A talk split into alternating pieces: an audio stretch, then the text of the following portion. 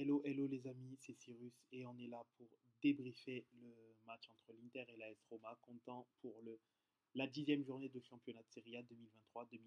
Et de Serie A, saison 2023-2024. Pied, c'est censé être un choc, mais dans les faits, c'est le premier qui joue contre le septième au, au classement. Enfin, huitième du coup, puisque avec la défaite, ben, la S Roma forcément euh, a, a baissé, mais entre le premier et le septième du classement. Inter qui a un, parcours quasi parfait hein, cette, saison. Hein. 8, 10 matchs, 8 victoires, 1 nul, 1 défaite. Meilleure attaque du championnat, 25 buts marqués. Meilleure défense du championnat avec 5 buts encaissés, différence de plus 20. Tout va globalement bien pour l'Inter et la S qui, elle, par contre, a des difficultés cette saison où elle, elle, souffle un peu le chaud et le froid, même si ces derniers temps ça allait mieux, euh, car elle avait elle était sur une petite série de trois victoires hein, où elle a recommencé sa remontée au classement. Mais en soi, dans les faits, l'Inter part quand même largement favori. L'Inter qui donc euh, a, on va dire, sa formation de base cette saison avec euh, Sommer dans les cages, Pavard, Acerbi, Bastoni. Oui, parce que Acerbi a pris une telle, euh, a pris un tel volume qu'aujourd'hui, il est difficile de ne pas mettre Acerbi titulaire. Dumfries, Barella, Kalanoglu, Mkhitaryan, Di Marco, Notaro et Thuram. L'AS Roma, par contre, elle amputait quand même de plusieurs joueurs majeurs, euh, que ce soit Spinazzola, Smalling, également Dybala, tous blessés, également Pellegrini. Donc euh, l'AS Roma, elle n'avait pas toutes ses armes à disposition. Et euh, son coach aussi, Mourinho, aussi suspendu, n'était pas présent. Et euh, ben, malheureusement, on l'a en fait dans ce match-là qu'il y avait euh, le score ne reflète absolument pas la domination écrasante de l'Inter sur ce match-là. L'AS Roma a été inexistante en première mi-temps, inexistante en première mi-temps, et l'Inter a globalement manqué de réalisme. Ce qui fait que ce score en trompe-l'œil, c'est que l'Inter a manqué énormément de réalisme, a énormément tiré, a eu des phases a eu de meilleures phases offensives. Vraiment, offensivement, c'était euh, quasi parfait. Défensivement, j'ai quasiment rien à dire parce que la Roma n'a presque pas été dangereuse. Enfin, n'a pas été dangereuse globalement. Elle n'a pas été dangereuse. Elle n'a quasiment rien proposé aujourd'hui. Elle était venue pour ne pas perdre, tout simplement. Elle n'était pas venue pour jouer. Elle était venue tout simplement pour ne pas perdre. Et à ce jeu-là, ils ont failli réussir. Où il a fallu un petit éclair de génie sur un but qui a amené derrière le but de Thuram en toute fin de match, hein, à 81e minute, mais en soi, c'est un, un match, un bon match de l'Inter, bien que l'Inter aurait dû aggraver la marque. Un 3-0 pour ce match-là, ça, ça n'aurait pas été volé tant l'Inter a surdominé, surclassé la S Roma, mais ça ne se voit pas au score par contre.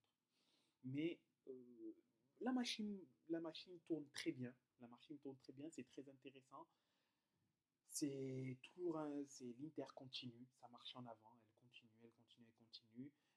Donc euh, c'est toujours très bien, c'est très bien que l'Inter euh, continue à gagner, sachant que derrière euh, la Juventus pousse très fort. Elle continue à gagner, hein, elle continue à gagner, à engranger des points. Elle aussi a eu une difficile victoire contre les Las Véron, deux buts, qu'elle gagne 15-0, mais finalement il y a eu trois buts, mais deux refusés. Mais pour en revenir à l'Inter, ouais, c'est, c'est... l'AS Roma n'a pas vu le jour aujourd'hui. L'AS Roma n'a pas vu le jour. Et l'Inter a tout simplement déroulé son football. Ce qui est dommage, c'est que l'Inter n'a pas été plus clinique. Par contre, euh, je suis obligé quand même d'en parler parce que moi, personnellement, je, quand tout va bien, tout va bien. Quand tout va mal, tout va mal. Et quand il y a du bon, il y a du bon, il y a du mauvais, il y a du mauvais. Autant euh, concernant Lukaku, ce qui avait été prévu pour lui, je trouvais ça un peu ridicule et j'étais un peu d'accord avec ce que disait Mourinho. Euh, le fait est de gagner un titre et des trophées, ben, c'est pas le premier attaquant à le faire à l'Inter, donc euh, faire tout ça, le, le, Lukaku c'est pas, pas R9. Alors oui, on l'a supporté, on, a, on a permis à Lukaku d'être le joueur qu'il est aujourd'hui, dans le sens où il est devenu roi à Milan, il est devenu roi à Milan et il s'est fait véritable, son nom a, a pris de l'ampleur grâce à ses exploits à Milan. Ça, sur ça, on ne peut pas le nier. Après, oui, en effet, Lukaku a empêché l'avenue de, a empêché l'avenue de Dybala point de vue comptabilité, parce que son salaire aurait pu être. Dybala aurait eu le salaire de Lukaku. Donc, oui, effectivement, Lukaku a empêché le retour de Barella. Oui, euh, Lukaku, après avoir été couronné roi de Milan, a fait un volte-face et a décidé de partir à Chelsea. Puis, lorsqu'il a vu qu'il était en flop, flop qui était d'ailleurs complètement prévisible, il fallait être bête pour croire qu'il allait réussir à Chelsea, tant Chelsea n'avait pas un jeu basé pour lui, alors que un basé pour, pour un attaquant, alors que justement Lukaku a besoin d'être le centre du jeu pour être le plus performant possible. C'est pour ça qu'à Everton notamment, le jeu était complètement centré sur lui, ça a fonctionné. À l'Inter, surtout l'Inter de Conte était faite pour que lui soit l'élément central en attaque. Par contre, l'Inter d'Inzaghi, euh, on sent vraiment qu'il y a une complémentarité entre les deux larrons en attaque. C'est pas l'un qui est plus euh, euh, qui travaille pour l'autre. Alors que sous par exemple, c'était lui vraiment la pierre angulaire de l'attaque. L'attaque se basait sur lui et ensuite les mouvements se, faisaient en fonction du positionnement de l'attaquant.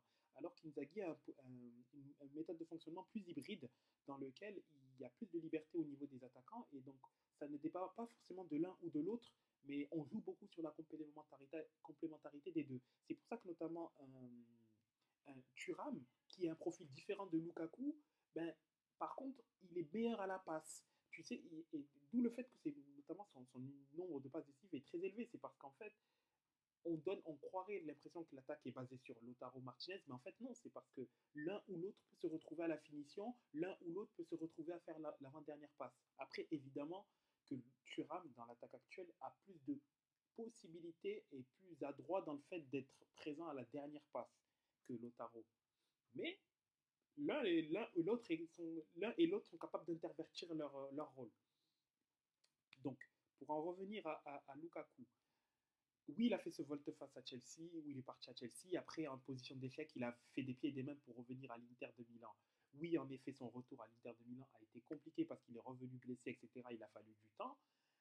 Ensuite, il y aurait eu apparemment l'épisode Ligue des Champions en finale où il n'a pas accepté de ne pas être euh, titularisé. Bon, moi, je comprends pourquoi euh, il revient du banc, mais ne pas accepter d'être titularisé et derrière être, euh, être responsable d'une part de, du non-but de, de Di Marco et de deux, rater un, un contre, rater un, un contre un quasi immanquable à la 80 autour de la 85e minute où Ederson fait un arrêt, mais en fait, je dis ça, je suis gardien. C'est pas plus Ederson qui fait. C'est plus un raté de Lukaku qu'un arrêt d'Ederson. C'est bizarre de dire ça. Mais Ederson, il était au centre de la cage. Lukaku l'a mis à droite. Enfin, à sa, du point de vue du gardien, c'est à gauche, du coup. Mais pour Lukaku, c'est à droite. Si Lukaku la met à droite sur un côté, il y a but.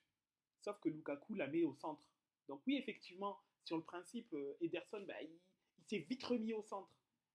Son réflexe est incroyable, c'est vrai. Mais sur le, sur le fait, c'est plus Lukaku qui rate complètement sa tête que Ederson qui fait une parade exceptionnelle. Hein. Ederson a surtout de la chance que la balle va au centre et non pas sur le côté, parce que s'il va sur le côté, il est battu. Il est battu parce qu'il est pris à contre-pied. Donc voilà, il fait, il fait une, une entrée en finale catastrophique où où il est il, est, contre la balle de, Di Marco qui allait dans les cages. C'était but, clairement, c'était but. Et il rate un contre un. Euh, il rate un, contre un fatidique. Voilà. Il rate un contre un fatidique, tout simplement. Et après, il y a ce qui s'est passé. Euh, revient, revient pas. Il y a tout cela qui fait qu'effectivement, il, y a y a une certaine forme d'amertume du côté de l'Inter. Mais après, bon, voilà euh, je comprends pas en fait comment euh, comment après lui il fait, les choix qu'il veut faire hein, c'est sa trajectoire il fait ce qu'il veut de sa carrière. Après le fait est qu'il fasse AS, euh, Inter AS Roma franchement je, n'en ai que cure qui décide de faire ce truc là ce, changement là parce que il part dans une équipe qui est moins forte que l'Inter sur le principe. Donc et dans les faits aussi hein, parce que l'Inter est plus forte que l'AS Roma donc, il risque plus facilement de jouer la Ligue des Champions avec l'Inter que l'AS Roma, clairement. L'AS Roma va se battre pour les quatre premières places. Là où l'Inter euh, a plus de chances de quand même jouer euh, du fait que l'Inter est maintenant une équipe régulièrement en haut du tableau. Mais euh, son choix, c'est son choix. mais la, pour, ça, ça c'était un peu le fait du pourquoi du comment, qui a des sifflets qui ont apparemment été distribués de manière à pouvoir le siffler pendant 90 minutes. Bon, bref, je trouvais ça un peu ok, d'accord, si tu veux, personnellement, euh, ni chaud ni froid, quoi. Mais c'est surtout que oui, il y a eu des, euh, il y, a eu des euh, relents de racisme avec des bananes gonflables, du moins, qui ont été aperçues au niveau de la courbe nord. C'est pas du conditionnel, c'est une, affirmation, puisqu'il y a des images qui, tournent. Et bon, de toute manière, avec la Courva Nord, c'est pas la première fois qui, euh, concernant ce genre de choses-là, ben, qu'ils ont des discours un peu étranges ou des faits euh, de racisme. Quand, quand, tu, quand en tant que supporter d'Inter, tu te rappelles de ce qu'ils avaient indiqué à Lukaku par rapport aux singe faits par les supporters de Cagliari, comme quoi c'était une forme de respect par rapport au fait que tu es un grand joueur et donc pour te perturber, ils font des singe. On marche sur la tête. Euh, c'est ridicule, c'est ridicule. De toute façon, je pas, je vais pas gêner, moi je les aime pas. Puis on supporte le même club, mais à part ça, il ben, n'y a rien, de, rien en commun. Moi, je. Voilà. Ridicule, euh, intolérable. Mais bon, j'ai en fait, je peux difficilement leur jeter la pierre parce qu'en réalité, quand on regarde un peu plus près, c'est pas le premier championnat où en fait euh, les instances elles sont très négligentes à ce niveau-là, tu vois. Hormis en Angleterre qui a pris le problème à bras le corps concrètement, euh, en Allemagne je ne sais, je sais pas vraiment, mais que ce soit Espagne, France, Italie, c'est presque ridicule en fait. Heureusement qu'en Espagne, euh, Vinicius en fait en parle de plus en plus et se Mu en tant que porte-voix, lui n'hésite plus du tout en fait à le dire, à dénoncer, à montrer.